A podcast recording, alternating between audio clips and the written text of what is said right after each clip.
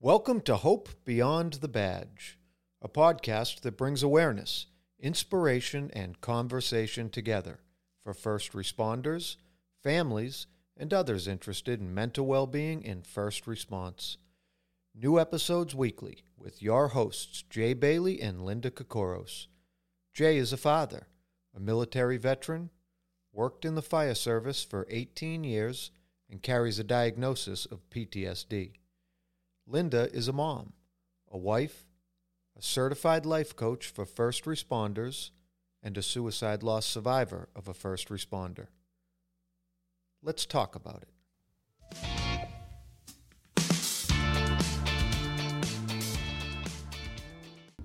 We have two guests on today's podcast Braintree Fire Department's Freddie Viola and Braintree Police Department's Billy Cushing. These two gentlemen are here representing Braintree's bravest and finest to discuss duty trauma and mental health in first response. Linda and I are both very happy to have you two join us in this conversation. Uh, first, we'd like to have each of you introduce yourselves to our audience and tell us a little bit about yourselves and your roles in first response. Uh, Freddie, do you mind going first? Not at all. Um, I just wanted to uh, also say thank you for having me on here. I'm very humble, humbled to be on here. And I need to say to both of you that uh, thank you for what you're doing. I believe in your mission, and I'm very proud of you and what you're doing. To be able to put yourselves out there and you know, what some people would think would be vulnerable. But um, this is something that we need to do, and, and I'm proud of you for doing it. And, uh, and thank you for having me on. Thank you. Thank you. Billy? Uh, Billy Cushing, Braintree Police Department. I've worked there for over 15 years now. Um, prior to that, I worked for the Norfolk County Sheriff's Office as a corrections officer, born and raised in Braintree. And uh, as Freddie said, like, thank you so much for having us uh, on here. We're honored to be part of this and love what you guys are doing. So, thank you for sharing um, a little bit about yourself, guys. Tell us a little bit. Let's go back um, a little bit. Is this something that you you know you always wanted to do? You you've been what thirty three years, Yeah, 32 years, yeah. thirty two years. Billy, how long? Fifteen years. Yeah, now it's uh, 17 years. 17? Yes. So let's go back. Um, let's take us back a little bit of, you know, about your the beginning for you. How did how did you get there? Is that something that you always wanted to do? Yeah, so um, I'm was born and raised in Braintree myself, uh, one of eight kids. Uh, my father was a chef. Uh, my mother stayed at home, and no one in my family has ever been in the fire service other than my uncle Bill, that's Billy's dad, who was a uh, EMT, a Vietnam veteran, and then uh, the officer, the school officer. So I always looked up to public safety people, especially him, and I always wanted to be a firefighter. When I was seven years old, I saw them. I used to chase them with my bike, and um, as I grew older, I knew that I had to be an EMT. So I took the EMT class at 18. Went to Northeastern's, uh, you know, accelerated program. I graduated, got a job at an ambulance company, um, with the hopes of getting on the fire department. My mother was my biggest fan, and unfortunately, she died at a young age right after that. So I was sort of motivated by that to um, definitely still follow through. And uh, in 1991, I was lucky enough to get on. Thank you for sharing. How about you, Billy? I started in corrections. Uh, my father, as Freddie said, was a Braintree police officer for over 35 years, and he told me to. He, actually directed me to go into the the world of corrections as a stepping stone. So I worked for Norfolk County Sheriff's Office in Dedham for almost five years, and then eventually I took the civil service test, scored well enough, and uh, was lucky enough to get hired. Yeah. Was it was that something that you always wanted to do too? Yeah, from a young age, I would see him, um, you know, wearing the uniform. He'd tell the stories, and so it was kind of. I knew from a young age, like that's that's what I want to do. There was no plan B. That was that was it. That was it. So let's go back. Let's see. I mean, I know you have like both two long career careers. So let's go back and take in the start of a career. Like, what was that like for you? Your dad was a police officer, also. You shared. Did Did you share? Um, like beyond the force at the same time. Yeah, we had a couple of years we worked together, so that was uh, pretty interesting. I used to take. Um, we were on different shifts, but I used to take try to take as many overtime shifts on his shift so we could actually work together. So it was pretty pretty neat working with him, and then bouncing calls off him, and his way of looking at stuff and my way were completely different because he was like the, the salty old dog, and I was the the new guy. So And was was his way the right way? it, when I now that I look back, everything he, he used to tell me these things, and I'd be like, "What are you talking about? Like angry old guy? That's not the case." And then he's like, "Talk to me in five years." And then as soon as I hit that five year mark, I was like, "Oh man, he, he's he's right about this stuff." So yeah, it was uh, I was lucky that I got to I picked his brain as much as I could to just try to gather that uh, any knowledge that he had. So I had a uh, I think I had to step up on people just because of him. Okay, so let's let's talk a little bit about um, you know as a young officer um, coming on on the police force. Was it different than what you expected? Even though like you heard a lot from your dad, right, and you picked up a lot of you know knowledge from him or wisdom from him. Um, but was there stuff that you picked up that you didn't expect to feel or witness or My father would always yeah. say, um, when you get on this job, you're going to see things completely different. A house that you've drove by a hundred times, you're going to see different. And I used to same thing. I'd be like, uh, it's all the same. And then you've the first time I like went to a, a call of a house I drove by all the time, and I walked in the house. I'm like, oh my god, what a shit show in this house. I, I think back of like, yeah, my father said that was going to happen. So little little cues that he gave me that uh, ended up becoming like real. Yeah. So, but um, yeah, and I saw how he carried himself. It was kind of uh, he was under the mentality that like Vietnam era, those guys that got hired in the '70s, it was like just shut your mouth, just shut your mouth and do your job and Yep. and just move forward. So that was kind of uh, my introduction to how police world was. Can I just get into that a little bit? What does that mean? Um, for our listeners, like just shut your mouth and, and get on. What does that mean? Yeah, he. Um, you didn't talk about your problems. They used to just drink their problems away. That was one of my things why I stopped drinking at a young age. I saw how what alcohol did to my father. Like that was what he buried his his bad memories with alcohol. That's what he did, and that was like his little thing. You just keep your mouth shut and uh, do your thing, and that was what they they had. They called it choir practice. They would meet up after work. Talked about that right in a previous podcast. Yeah, Yeah. that's what it was. Uh, you you hear the stories about choir practice, and then Yeah. you witness what it is. Like the the old timers would have coolers in their car, and whether they would have a few drinks after work in a empty parking lot somewhere, or go to their their spot they had. That's what they uh, they Yeah. did. They just drank there. There was no peer support or anything like that. It was um, that's what you did. Yeah. And they talked about whatever events was after yeah, and I think that Vietnam time. era. That's what they did too. Those guys came back, and they were there was no, no services for them. It was just Right. you know forgive and forget. Yeah, but did you realize at the moment, uh, at the time, that this is what was going on? Like, yeah, yeah I, kind of knew because I grew up with that. Like, there's, Yeah. uh, it's it's not funny, but it is. But my like Sundays was spent on a uh, boat at the yacht club. That the, the boat never moved off the dock, and they used to just, you know, all the all the cops were drinking while the kids were just hanging out on the boat. The boat never moved. We just sat every Sunday like that's what we were doing, and you kind of just that was their thing. That's what they did, and you just kind of accepted it. You weren't not to their, you know, you, you didn't say anything. You just went with it, and so that's how they cope with what they were dealing with. Yeah. It's kind of the the, progre- the progression of the debrief too, right? Like they still somewhere inside them knew that uh, after certain calls they, they had to you got to get it out to, to move on uh, at all. Certainly, the infancy stage. But I can relate to everything you're saying too. I, I've drank a lot of problems away, and, and I had to I had to put the bottle down myself, and and also. Uh, when you drive around town, you know, you were talking about that, like, oh, this street, this happened here, this street, that happened there.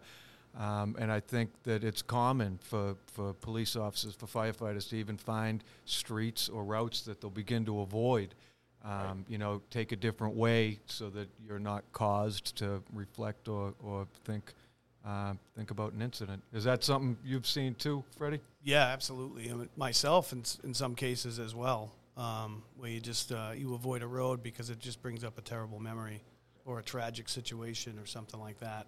Um, I also don't uh, I don't indulge in alcohol as well. I, I was from a very early age. I had my mother was an alcoholic, and it just I saw what it did to her.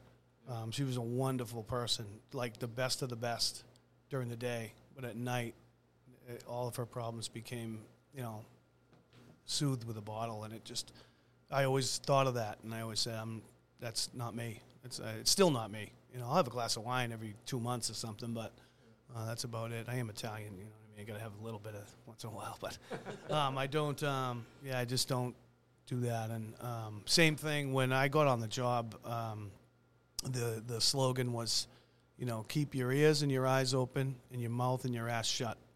You know, and that was the you know, that was the common thing. And some of those guys, like when I first started on the fire department, um, two police officers were killed in Braintree in an automobile accident. So I didn't even really meet anybody right away because we had mutual aid companies covering. But I saw what was going on with them after the fact. Like there was no help. Like I, and I don't want to take anything away from peer support back then, but it wasn't yeah. like it is today. Right. Way different. It was you know a one-stop shop, like one session. You guys feel anything? Let us know. But other than that, you should go out and have a few drinks and just kind of get this thing quelled. You know, and that's that's exactly what they did. And yeah. There's no difference in the fire of the police. It's that that same choir practice is uh, alive. Was alive and well back then. Yeah, we we've we've discussed that many times. It seems to come up very often in in different interviews that we do, and one of them was Chief Del Papa, um, who who was on Braintree. Um, he's now in Abington, um, but he had had talked about those choir practices, and um, you know he also expressed that you know he he was lucky enough to have a sergeant to check in on him after an incident that he had experienced, but he was going by, you know, if the sergeant checked in on him and said, "Well, how are you doing after that?" and he was like, "I'm fine, I'm fine," and he really wasn't the better of it. Um, but that's sort of how it was handled then, because I'm I'm not going to talk about it because I'm weak. He, you know, he had expressed it was beaten into you. Don't show any signs of weakness. Um, so it was beaten into him. So he was not going to show any signs of weakness as a young officer um, to a sergeant. Um, so again, how we handle those things or how we don't address them, and then they manifest into other incidents and they build up over time. And that's why we're here. That's why we we started this. This is why we wanted to start to get into this and make it easier for first responders in general to be able to talk about the stuff. Um, and not feel weak. Um, they're actually stronger. You know, you're just you're the stronger person. You're showing leadership when you go and get help, um, and not feel bad about talking about it or who who who else is is talking about it. The thing is, out in in both professions, you all know each other very well, right? You sit around a table. We talked about off air a little bit about sitting around a table after an incident. Um, and being able to foster that into environments now of, of being able to talk about it easily amongst each other or just to start the conversation. And I, I don't I'm not sure if it's if it's you know in in the police force um, or how they debrief or after that. But let's talk about some of the those incidents that you know you remember that you felt bad after. Have you seen some incidents? I'm sure after 32 years, right? How did they affect you? Like, and how were you able to handle it after? And have you seen any of the first responders in your department, you know, struggling also? What resources were available? I think, I mean, I think everybody in their own way struggles in the fire and the police. Um, it may not be to the larger scale of some, and to the lesser scale of others, but I think everybody does. I mean, the shit we see is not normal, um, and it's day in day out, and that's I think you know for me, I was a brand new firefighter. I was bigger than the world. I was skinny. I was in shape. I just got out of the fire academy. Let's do this, right? Rah rah rah. Yeah. One of my first calls that put the little put the rock in my backpack was I we pulled up to a house for um, for a medical call, unknown medical call pulled up and there was a woman in the driveway on her knees screaming and two little kids standing there next to her looking at her like what is going on here went into the house and there was an older gentleman probably her father their grandfather that had been deceased for quite some time and that's they found her found him i mean yeah. and i just came out and i was like wow this is awful that sound of the woman screaming is awful And um, you know, as a, as a new guy, I didn't know what to do, and I thought maybe somebody would console her or say something to her, and, and it just didn't happen. We got let's go, get on the truck, and let's leave. And I thought to myself, I'm never going to do that if I'm ever able and in charge to let somebody hang like that because it was just so awful. But that's like that's, I mean, that's like a month or two into my job, and I still remember it. And uh, going through some of the training that I've gone through, that's how I'm able to recall those things, you know. And um, yeah, I mean, I have a date, December thirteenth, nineteen ninety three. That's when I started wearing my seatbelt. Automobile accident with ejection, young lady, Christmas presents all over the highway. She was thrown out of the sunroof and run over by a, a truck coming in the middle lane and dragged a couple hundred feet. Yeah, and I, I just remembered I just remembered the date and the fact that the lady was thrown out. But then as I dug deeper, I remembered hair on the rearview mirror. I remembered a pink slide on the highway, if you know what I'm talking about. Um, I remembered her face underneath the, the garbage truck. And again, that's not normal. Yeah. it's not normal Right. to see. It's not normal to process. But um, you know, the way that I have been able to deal with things over time is I, I'm pretty good to myself with my resiliency. And like, you know, I don't drown it in alcohol, but I do things and I do things that make me happy. And I continue to do that and realize that maybe it's not my fault that this happened and I was there to help. And that helps too. Yeah. So have you have you ever like talked to to someone like resources, peer support, um, uh, like about those things, especially like in your younger days, right? As a new fireman, um, was it those resources available to you then? Um, if they were available, I didn't avail them to myself, um, mainly because of the stigma of oh, this guy's an EMT, he's supposed to be tougher than nails, and you know he's new and get ready, kid. You know you're gonna see a lot more shit than that. And those are the things that ha- I mean, they just happened. I'm not trying to degrade anybody or say Yeah. that that uh, they were terrible to me, but it's just the way it was, Yeah. and um, it's not like it is now. And part of my job as a fire officer is to make sure that my guys can, or girls and guys, can do that, can come to me and say those things Yeah. and say, hey, you know what, this is this is pretty banged up here. I, I need some help, or it's not sitting well with me. What can I do? And I can guide them in the right direction.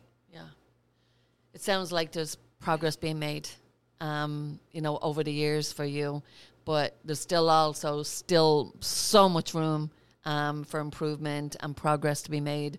Um, I mean, this is why we're here. Um, in first response, suicide is the number one killer in first responders, um, other than, you know, even more than being on the job or the line of duty. Yeah, that's right. it was Um, 127 firefighters last year, I think, Yeah, or in 2020, I should say, that died by suicide. yeah, And I forget the number on, on the job. yeah.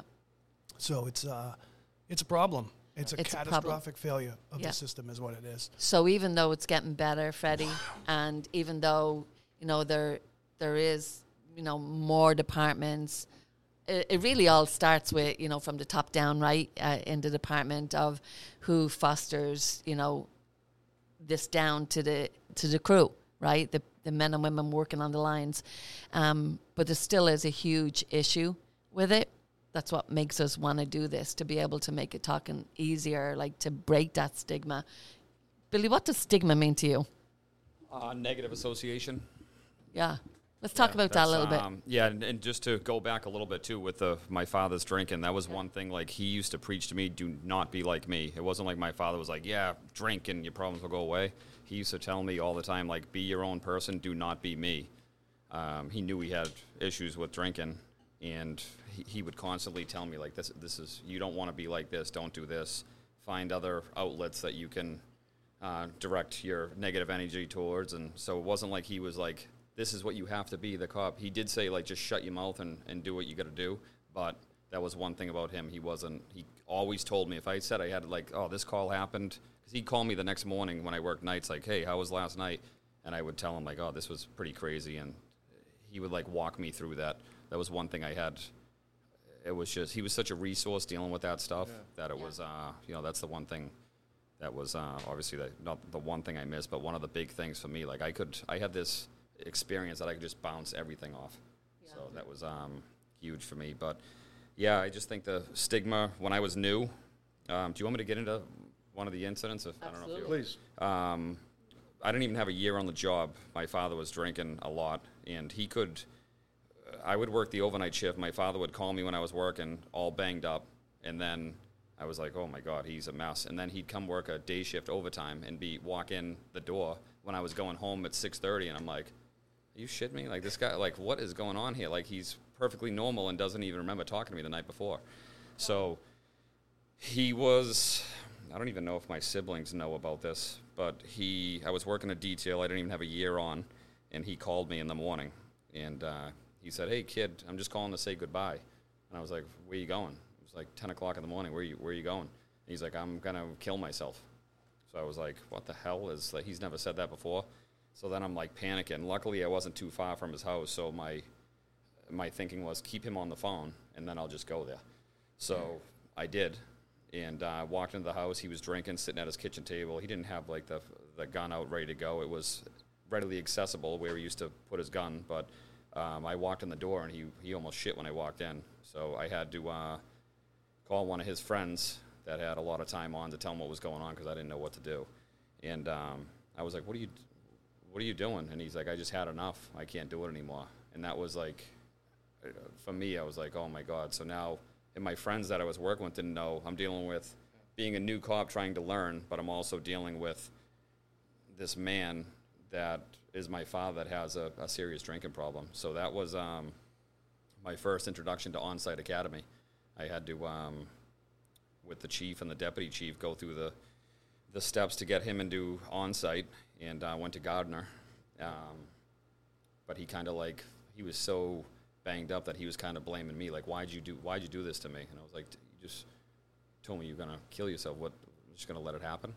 So he was pissed that I called um, the people that I called. So he ended up going to um, on site. There was uh, we had multiple trips to on site, but that one, um, yeah, I think I credit with on site with uh, they saved his life because he was in he was in a bad way.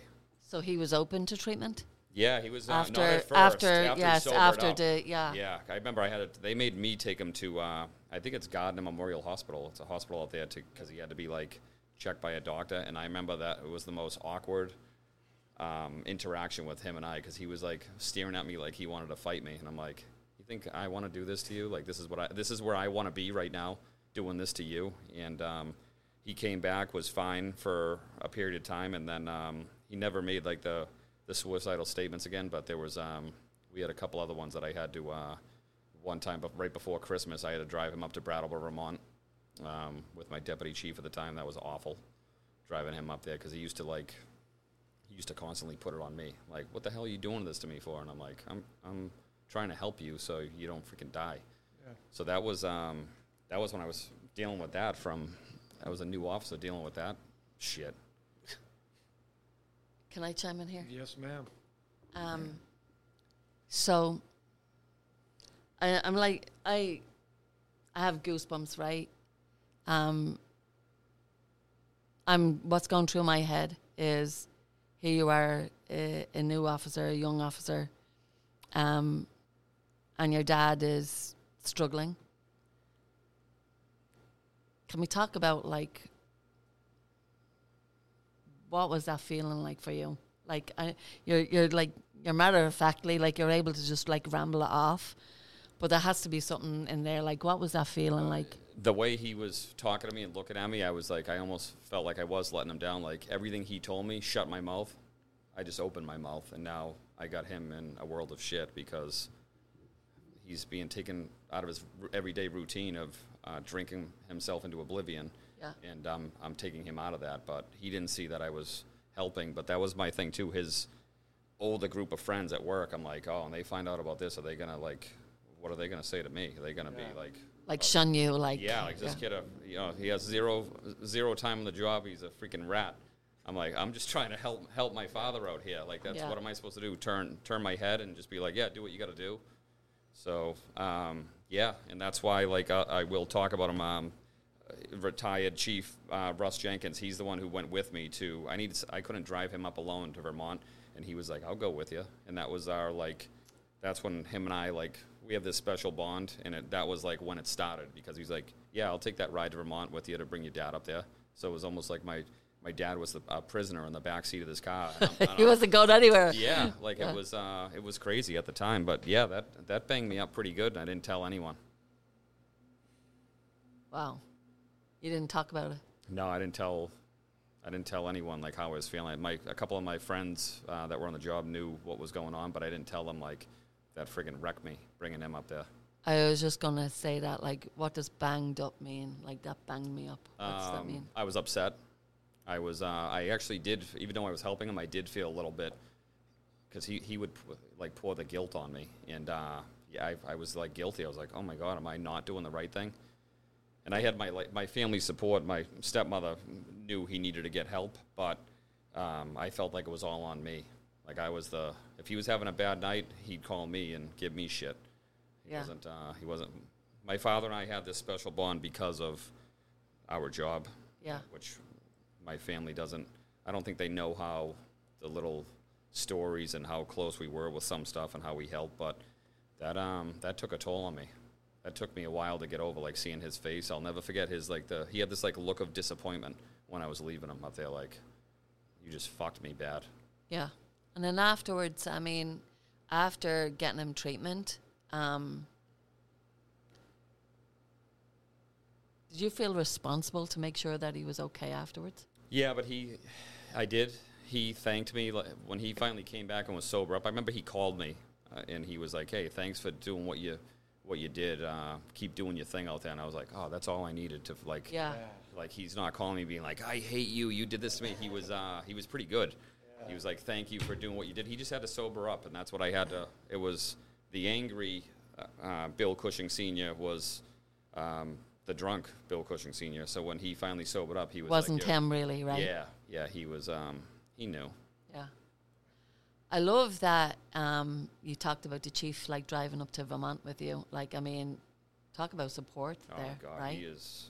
Yeah, he's the best. That Yeah. guy. Like I'll never. He obviously remembers that, but that's something I'll never. I'll never forget it. Yeah, that's awesome.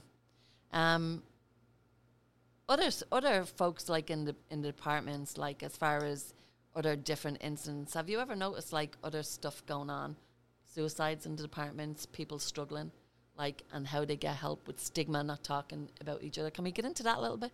Yeah, I think you you see like some of the as as you become more and more experienced on the job, I think you see like a call that um like kind of shakes someone up. Like you can just tell by their you know Jay and Freddie, you know like you just kind of see it in their eyes like oh man, even if it wasn't like such a bad call, but a younger person might uh, like a sudden death might uh, screw someone up a little bit more than it would us three.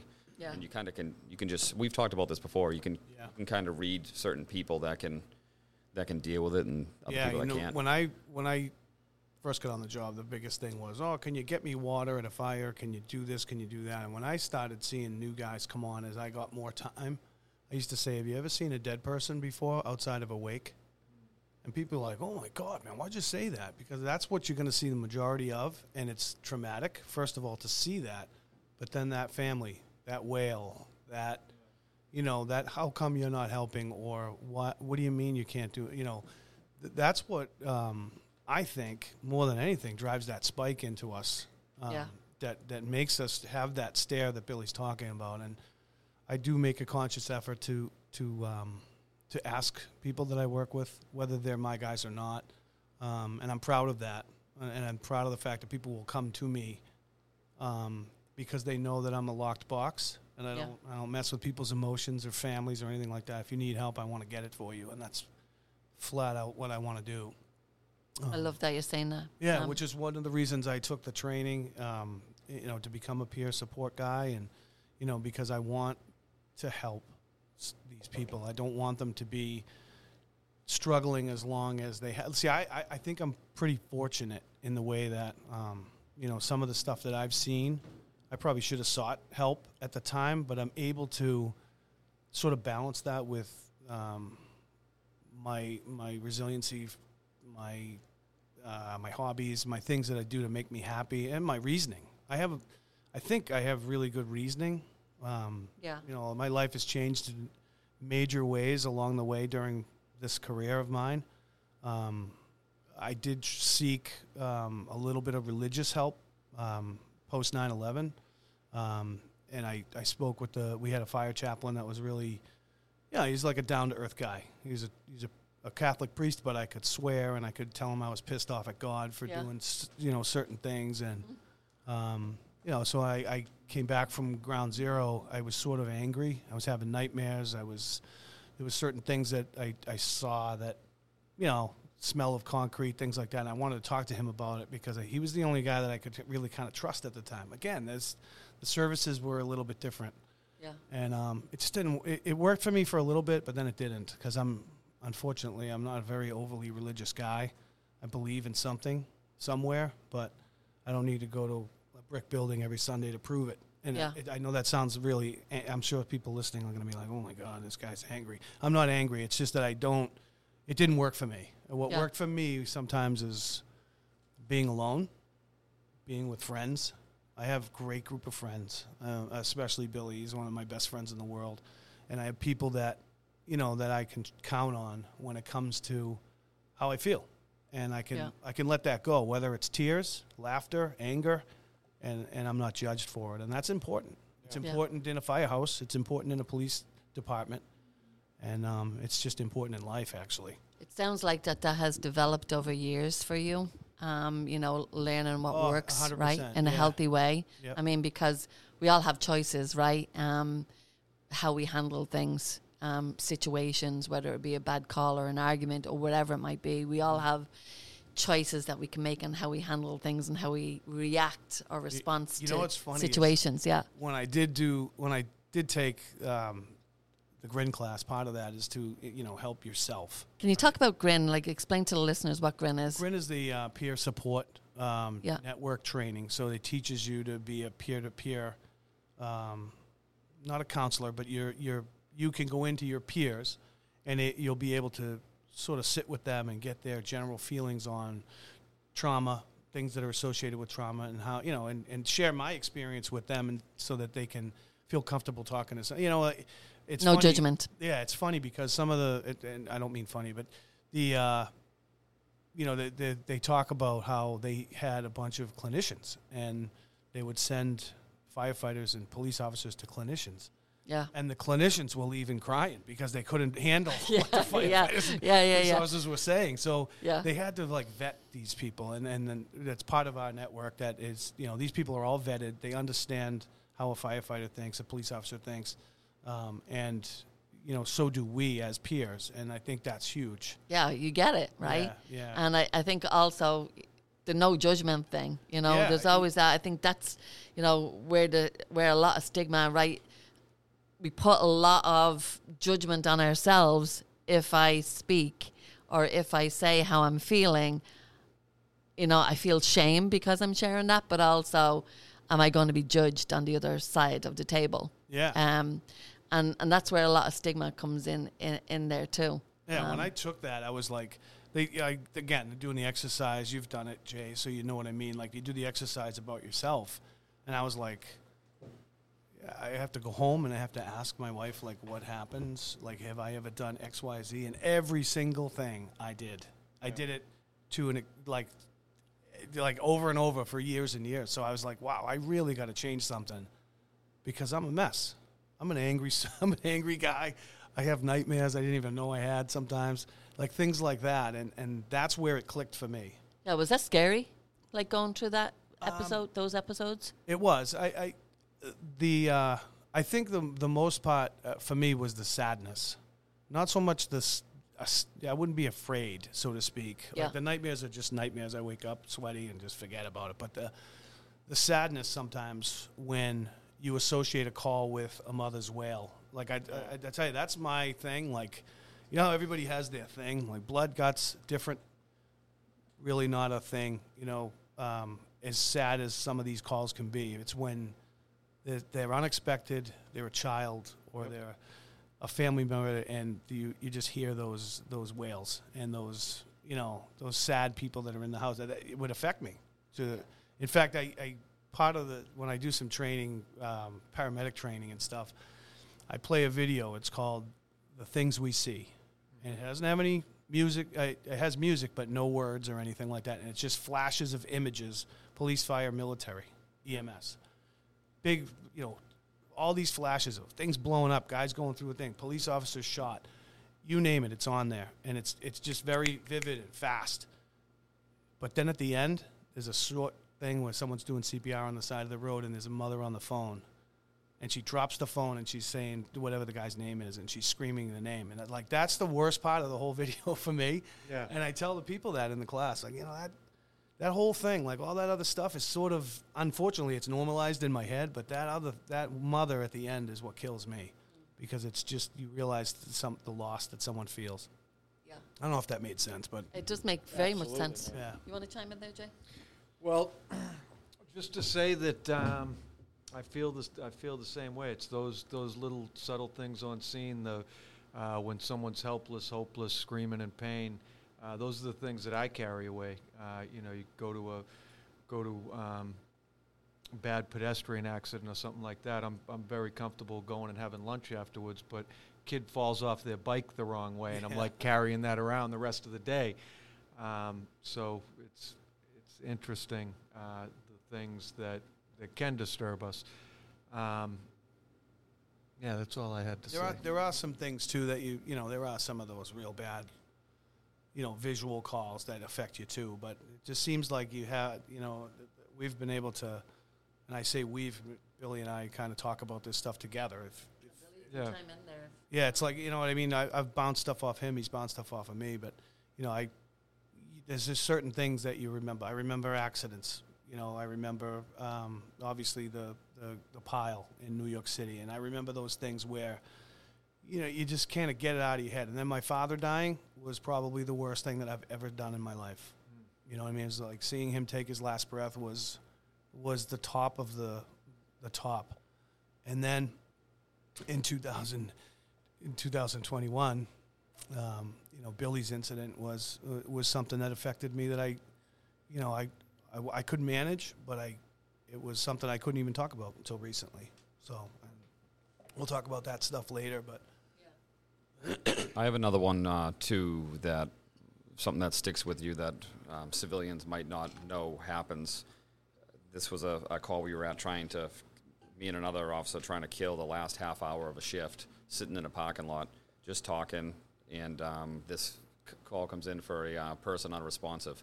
So we were like, they put the address out. We're like, oh my god, we're right across. We're literally right across the street. There's no like, not that you're gonna go the long way and wait for the fire guys, but you're uh, we're like sometimes they do we, we're like we're we we're right there. So we go over there, and um, it was right around the holidays, and um, this woman had already passed, but the whole family was there, and they were screaming at us, me and this other officer, like, do something, uh, like hammering us with profanities, like Yeah. to do something. And we're we're like, what are we gonna do? Like, you don't want to be like, I'm sorry that she's already passed. So we're like going through the motions, and I remember it was like a good two minutes. They were just lacing us, swearing at us, do this, do that. And we we walked out of there and we were like, what the hell? Like, we're supposed Yeah. to go home and go to bed now after like we just got. There was nothing we could do, but we just got our asses kicked by that family, and I'm sure it was just they're they're running on raw emotion. But I remember we walked out to the to our cruises and we were like, oh my, like, what just happened there? Like we didn't we didn't kill her right. Yeah. what just happened and that was um that's one that and i still that officer now will bring that up like remember that time it was just Yeah. it really uh, kicked us in the ass like how bad that was that was my first um, call where you're trying to help someone you can't really help them but the family just No, but it can still make you feel helpless, right? Yeah. Like even though we have an understanding, uh, there's there's duties and responsibilities on the scene, and, and when those echoes or those noises around you, when people are shouting things like that, I think I think it's going to have an impact. I mean, I I, I know it's going to have an impact. Um, you mentioned his his incident, and we, we talked at the beginning. I think um, did we talk about K nine Kit Foundation yet? Did we? I think we mentioned it. You guys talked about speaking together. Yeah. Um, should we get into that? Do you want to tell us about Yeah, who, who Kit a was? little about, about that. Uh, the foundation was uh, established after my partner, K9 Kit, um, was tragically killed on June 4th, 2021. And after that happened, I got together with some friends and Freddie, and we're, I wanted to do something to keep Kit's memory alive. So I came up with the idea of helping injured canine teams across the country. So you guys know when you're out of work, you can't work details, you can't work overtime, you're off the SWAT team, and the purpose was to provide monetary uh, support to injured canine teams across the country. So that evolved into doing when Nero's law passed. Fire departments needed to be trained in first aid to be able to treat canines. So we kind of jumped into that, and uh, Freddie can talk a little bit about that. That's his. Yeah, for those that don't know, um, Sean Gannon was killed on the Cape, and you remember his dog was um, his dog was injured, and it wasn't that um, people weren't willing to help. It's just that the regulations and the laws of the Commonwealth, you couldn't put the dog in an ambulance and, and treat it because of who knows why. Sometimes I wonder about this state and what it does, but Yeah. anyway, um, Representative Zaros from the Cape was like, "This is unacceptable." Uh, him and a couple of other um, people got together and filed bill to allow first responders to treat injured police canine dogs. So something like that would never happen again, and Nero would have somewhere to go, or, or the equivalent of. So with um, the opposite happening in Braintree, and, and uh, Kit unfortunately was killed. Part of our step off for the foundation was to buy uh, IFAK or individual first aid kits for fire departments, so that when they have an incident, be it a canine deployment where the dog has a thorn in its in its um, paw, or something as tragic as um, the kit situation, they'll have some gear and some training uh, to be able to help. So And is that like a first aid kit, like yeah, it- IFAK is individual first aid kit, and this one's designed for canines. okay. Has some different equipment in it. So we started out doing the South Shore Fire Departments, and it's really been very successful. Uh, we do everything. Uh, all of our training is done for free. Uh, we have a veterinarian from Duxbury Animal Hospital, Dr. Dan Hebert, who has donated his time to help our foundation, and he was also Kit's uh, veterinarian for 11 years. So he believes in the mission. So do we. Uh, and um, now we're, we're stepping from that into financially assisting injured canine officers and, and canines. And, Tell us a um, little bit about that. go ahead. We just got back last week. We went down to Dallas uh, Police Department. Their their canine, uh, one of their canines, got shot. Similar incident to mine, uh, tracking a domestic suspect, and um, they came under fire. The dog Figor got shot once in the chest. Um, he survived, and uh, his handler uh, Scott J got shot multiple times. So through a couple connections, um, I talked to Scott on the phone and uh, told him what I wanted to do. And uh, I sent a text out to some of the area canine guys that I train with, some of my close friends, and said, This is what I'm doing. I'm going down these dates. If you want to come with me, you're more than welcome. If you don't, I'm going alone. So within five minutes, I had nine guys that were like, Yes, I'm going. Let Me Wow. know, let me know the flight info. So Freddie also came, and the group of us went down there. We met up with those guys, and it was uh, it was amazing. So So was it was it an official like meeting? Like this is what we're doing, or you just show up on, on the guy's doorstep or at the hospital yeah, he, he knew we were coming down there, and uh, we just didn't want to make like a big uh, like a circus out of this thing. We're not doing it for like PR, or we're just Yeah. doing it to help like good good people. yeah. So we met him. They kind of took us around. We went to dinner one night, and we presented him with a uh, with a check to, to help him and his family out. So it was pretty. Uh, he's probably uh, those. I can't speak enough about how the Dallas Police Department, those officers treated us when we were down there, and I can honestly say that. And I know you can. We've said this before. I'll pr- probably be friends with those guys for the rest of my life. They're that good of people. Unbelievable. And then even for the fire guy too, like, you know, they were they were good to me. I had to take a couple of ribs, but it was fine. But um, yeah, they were just amazing, amazing people. Wow. Um, Dallas seems to be the place where they're very, very open um, to, especially Texas um, itself, being open to um, speaking and helping with mental health. Um, first response, uh, we're involved with an organization called First Help. Um, or Blue Help at the time. They've now expanded to First Help for all first responders.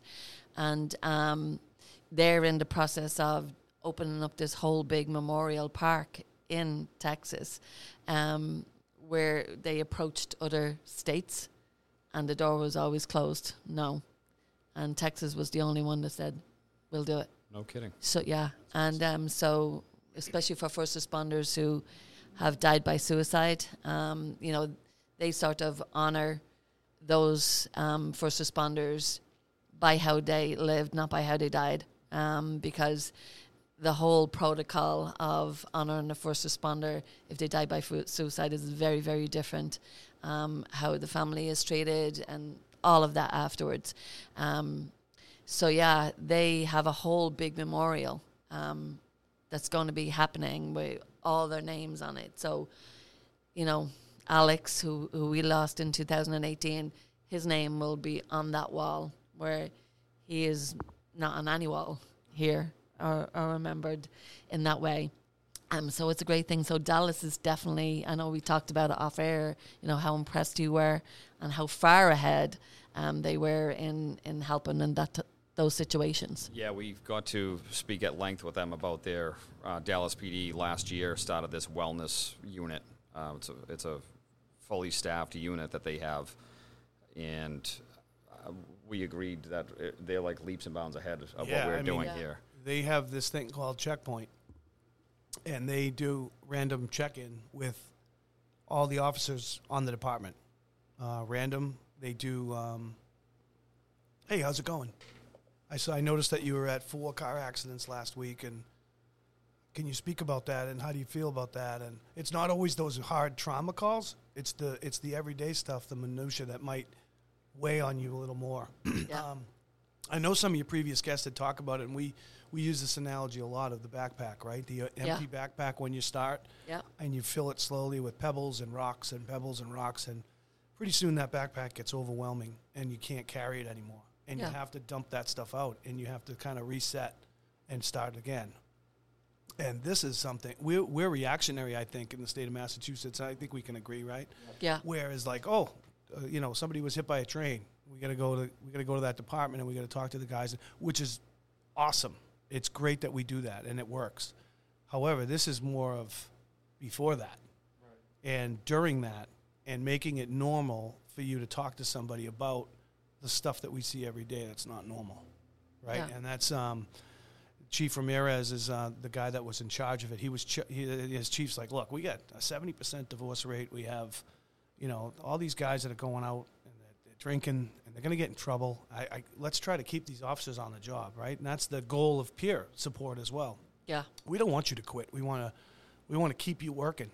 Yeah. so want to have you that- healthy, right? Get that golden parachute at the end. Yeah. But uh, but yeah, so that's what their wellness unit is doing, and it's amazing to see that level of, you know, of commitment to it.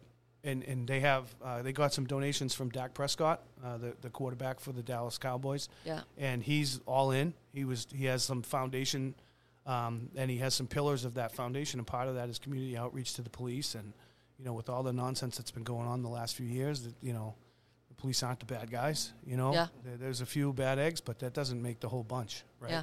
And um, it was just awesome to see, and the, the the level of commitment is unbelievable. They even go out and um, and come conju- with their uh, association. They go out and do cookouts once a month. They go around to each and every station and have barbecue and you know just kind of check in with the guys. How's it going? What's going on? You guys running now? What's going on? How's the bad calls? How's the good calls? So these are separate, like they're not like within the departments. They're actually a group or an organization who No, go. they're, they're a unit from the department, so they're oh wow! yeah they're they're a um, you know Full, much full like time unit, yeah much like a special operations or like a canine unit. There, they're Canine. the wellness unit, which is And they go around all the departments. just Dallas. Yeah, just Dallas, but they have seven. Uh, is it seven stations Yeah, they have or it's something? So they have seven districts, if you will.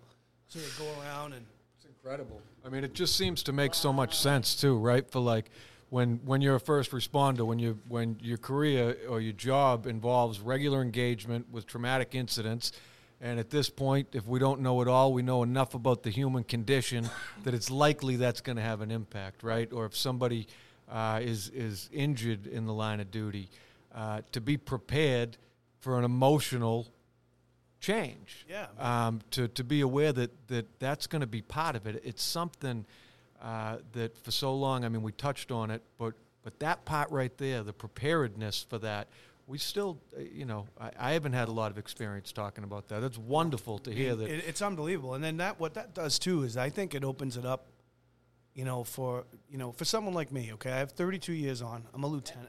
Yeah. uh, EMS coordinator. Kind of been around the bases a little bit, a few few times. Not that I'm some you know experienced salty veteran, but I do have that experience. And for me to say, yeah, you know what, this this thing banged me up a little. I gotta I gotta go talk to someone, or I want to talk to you guys about it. What do you think? That gives it credibility too. Like Yes, it does. You got to lead. Leaders lead, right? So you need to you can't have these guys and the new and the girls and the new the newbies we'll call them. We can't have them hiding, we can't have them wondering and suffering alone. They just can't. And if you're doing it, Jay or, or Billy or I, or even you, Linda, then you're you're throwing it out there. They're gonna think it's normal, and that's what we need. That is exactly what we need. And then that example, um, what a what a valuable example to be set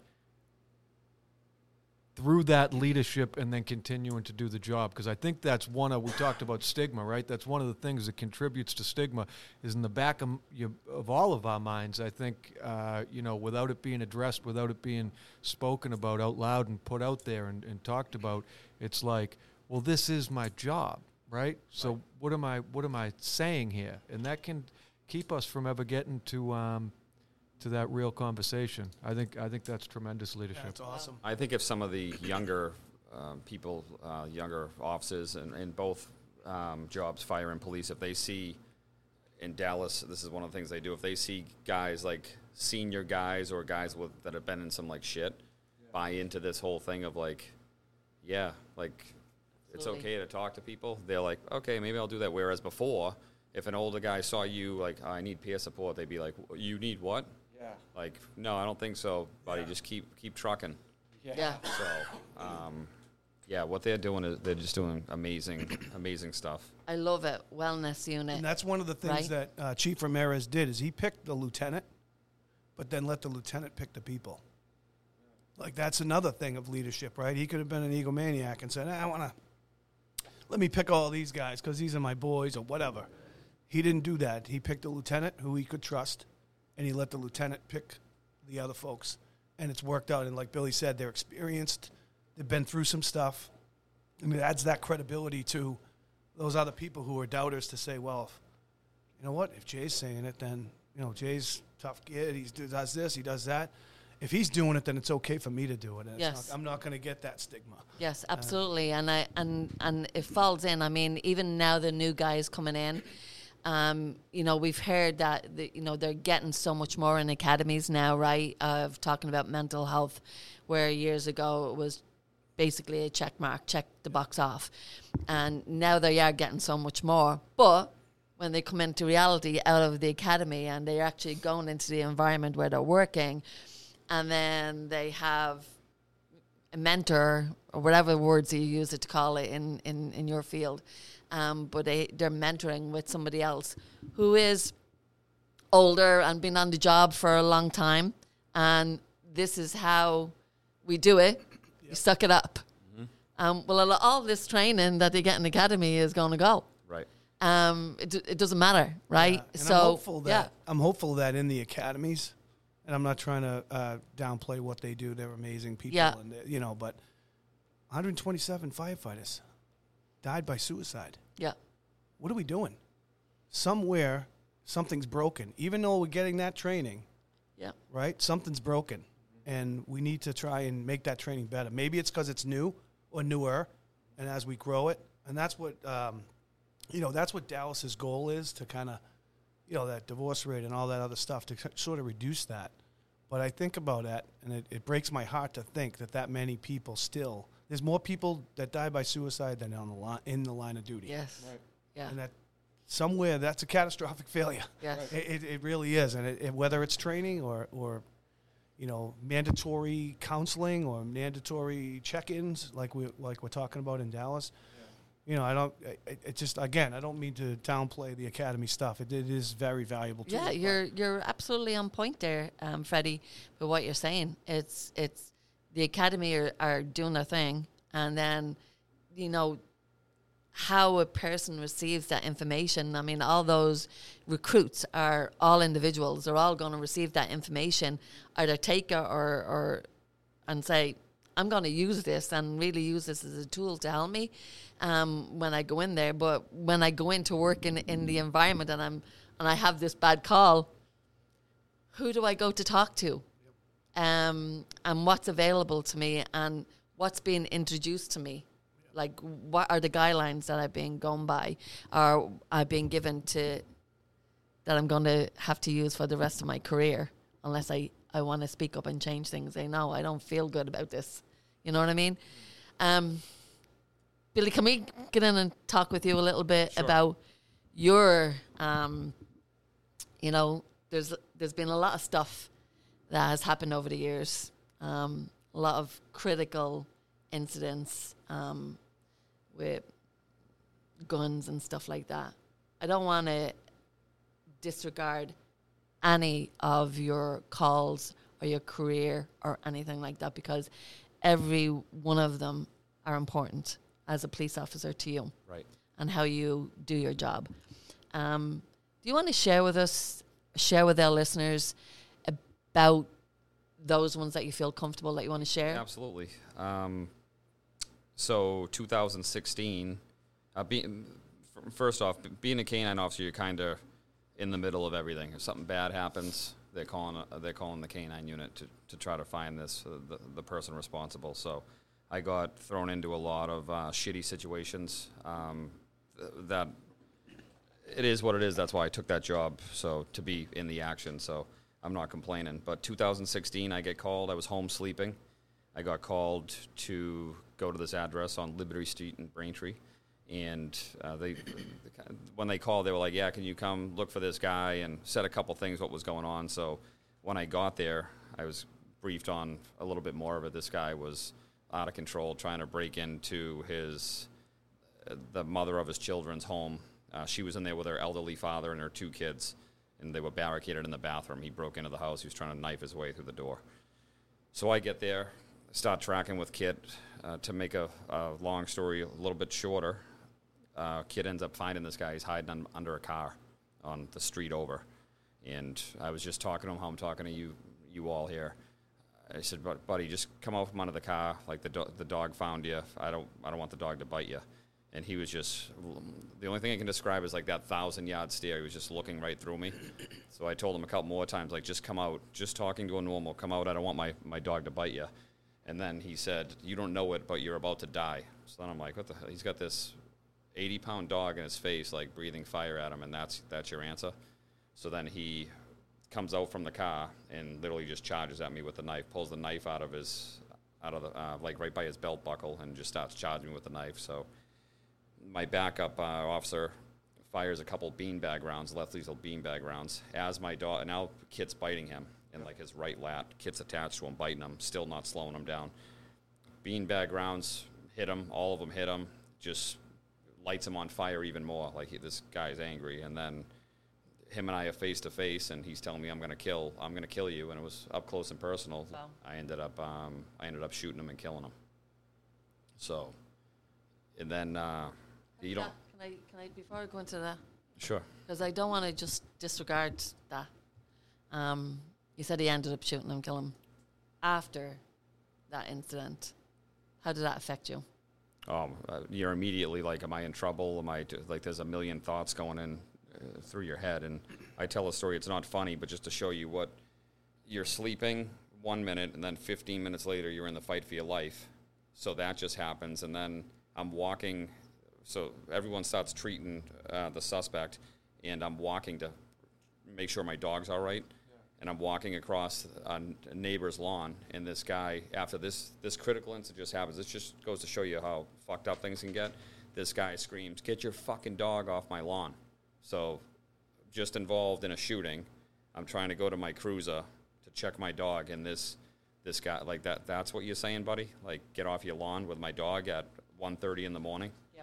So it was like you're it's like a roller coaster of emotions. Like you're you're like, oh my god, this just happened. The adrenaline dump is real, and then you're dealing with this, and then I got to go to the cruiser to check my dog to make sure my dog's not uh, stabbed and dying.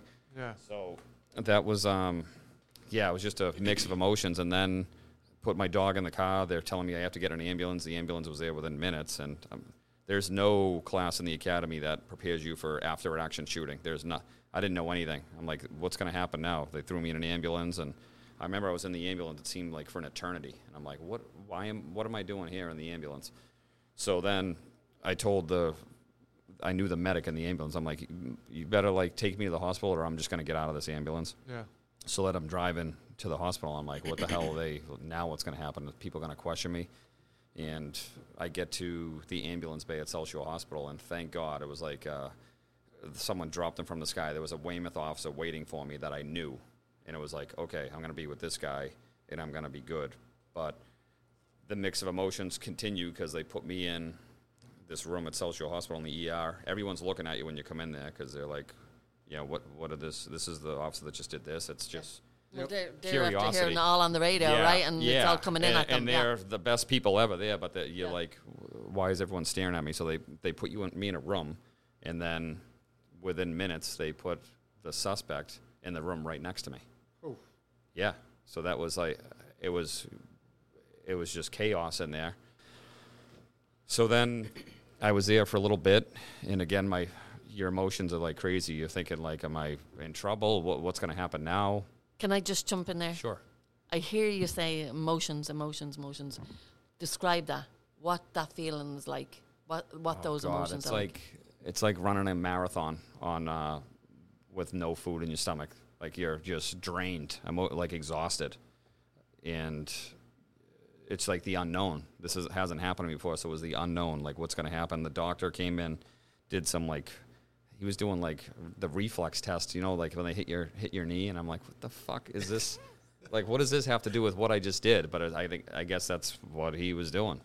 So I was there for for a little bit, and um, finally got out of there. And I went home. And then when I come home, I'm like, now what do I do? Like, what is my phone's like red hot from people calling me like, what the hell happened? Everyone wants the story, but you're you're kind of in you're in shock, totally in shock. And that's one thing I like. I called my father. I was like. I don't know what the hell. I feel terrible. I don't know what's going on with my body, and that's he, he was like, "Yeah, you're in you're in shock." So So, Jordan, Jordan, all of this time, did anyone say to you or ask you, "How are you?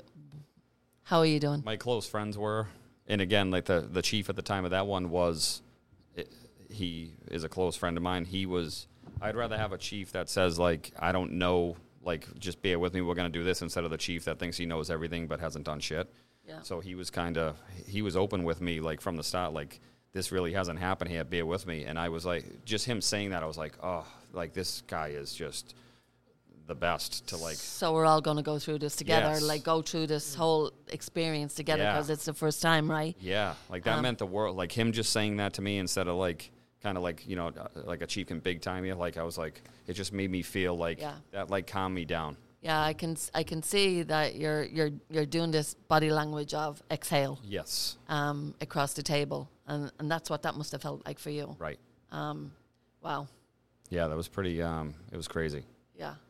Afterwards, was there follow up and stuff like that with you? Like no, not really. I kind of just started relying on like friends and family to. Um, if I was having bad days, I would talk to them. But that was my thing. Go back to work. I got to get back to work, and I went back too soon. So Oh. What happened when you went back too soon? What did you experience?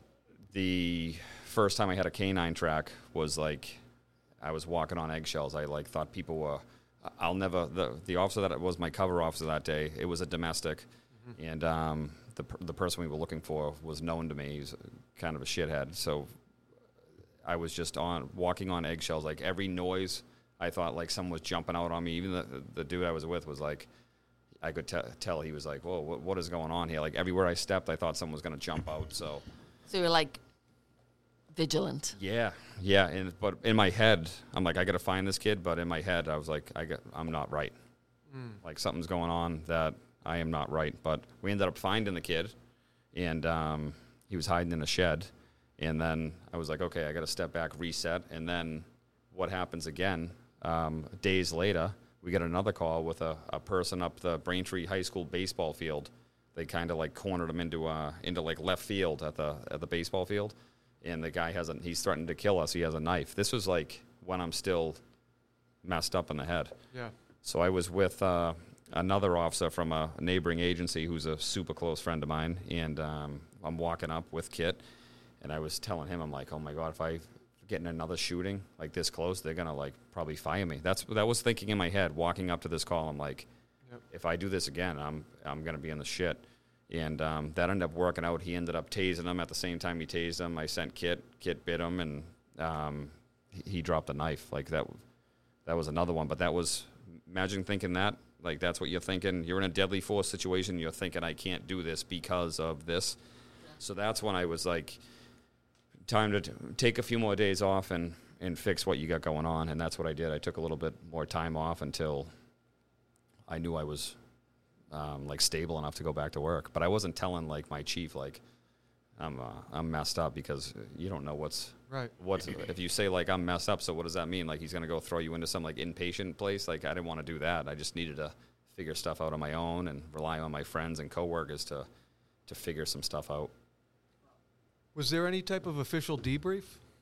Yeah, they did a um, they did a debrief, and that's the one thing um, I will say about that was I've had other debriefs before that for critical incidents, but that one was um, when you realize how many people care about you, like Yeah. the people were there, like that was like an eye opener to me. I knew like I had like people liked me there, but then to see some some people like really break down and say like we thought this was going to happen or this, I was like, oh my god, like Uh, I love these people that I work with. Like Yeah. some of those people that were there that night, I honestly love those people, and to hear them, their their emotion from like their point of view on that incident, I was like, Yeah. that it's hard not to like sit there and like turn into a puddle crying when you're like hearing people like spill their guts about like we thought this or I wanted to be there instead of him. It was Yeah.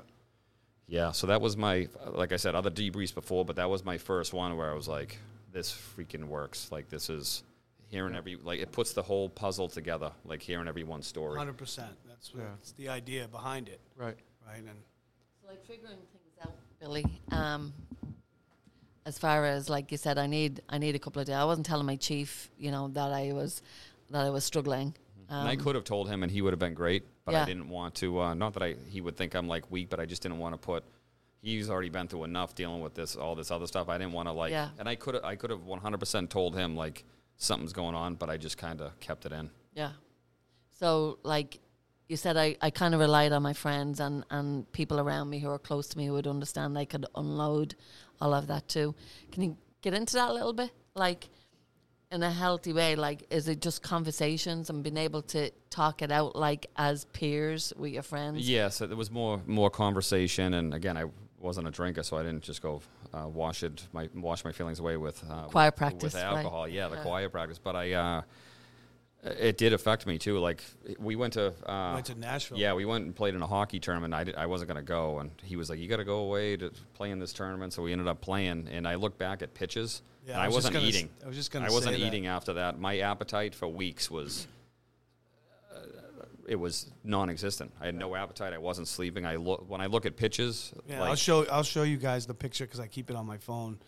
Um, like I said, it was a it was a struggle to get him to go, Yeah. um, just because of everything going on. But then when we did go, we took a picture in the locker room of the Nashville Predators. Both of us are hockey nuts, right? So we had a connection to get us into the locker room. and Everybody's like excited, and he's just got this blank stare on his face with bags under his eyes. He looks like he looks terrible, and I, I still reflect back on that and, and realize that you know that how, He how was much struggling. of a mess Yeah. it was. Yeah, I mean, Yeah. yeah, we, we He was- kind of, yeah, I mean, we just noticed it, you know, Yeah. and, and as friends, that's what you do. Hopefully, with with your close friends, you know. Is Another- that you do notice those, yeah, behaviors. Another, another thing that people didn't know that I wasn't. Another thing I was. You keeping so much stuff in. There was a personal connection with that whole thing. The the victim, the female victim that was barricaded in the bathroom with her two kids. uh, She was a friend of mine that we graduated together with, and we went to high school together. High we school, were friends in high school. wow. But I didn't. When I went to that house, I wasn't like, "Oh, this is so and so's house." You're kind of in like game mode, and you're like, Yeah. "All right, let's go find this guy." yeah. But that was um, that was that weighed on me after too. I'm like, are you kidding me? Like, so I just was involved in this, and this happened, and then this is just crazy thinking. But I, I almost had like a little bit of guilt for those kids it, it, it that took a toll on me too. Like their kids now don't have a father, and that was for months. I was like worrying about like, oh my god, when Christmas comes, what those those kids, and then I go. I call her my work angel, Christine Lyden. She's like uh, the head of peer support at Braintree PD. I was upset that they were going. The kids had to deal with this, but then she kind of wrote this like note on this little note card, and it was like that kind of like made Well, it go away. She put a, a different perspective yeah. on it Yes. for you yes. to help you understand that this wasn't your fault. Right. You know I I had? I I just constantly was thinking about, and again, to you, Yeah. cops, you don't want to tell people what you're uh, what you're thinking, but I Yeah. yeah, I constantly thought about her two little girls. Yeah. So again, another time when an incident happens and it's going that boulder is going in that backpack Yes. and you're not unloading because so many of those after happening Right. over time. And then Yeah. So then um, th- there was one in between that too. Which, oh my um, goodness. I I was telling a, a story to another close friend that hopefully I never have to go through that again. And then 14 months later, it's the same thing. We went down to serve a warrant at a, uh local motel, and um, the shit hit the fan pretty quick. And um, one of my closest friends um, ended up getting shot. We have all just listened to Freddie and Billy share some of their experiences dealing with trauma, the stigma that they've encountered or witnessed within both of their departments, the importance of having supportive friends, the concept of alcohol use, misuse, and why they both choose to not drink. We've decided to make this interview a two part series so that we can all take in the importance of the content being shared. Please tune in next week for part two, where we'll hear about Billy's friend and fellow officer being shot while they served a warrant. We'll also hear about an additional call a shooting incident where Billy was wounded by gunfire, his life saved by the quick thoughts, actions, and preparedness of his fellow officers. Billy's partner, K9 Kit, was murdered in the same incident. Throughout the episode, we will all continue to discuss trauma, to recognize the progress made in the advancement of first responder mental health awareness, and will continue to strive for more. Until next time. Till next time.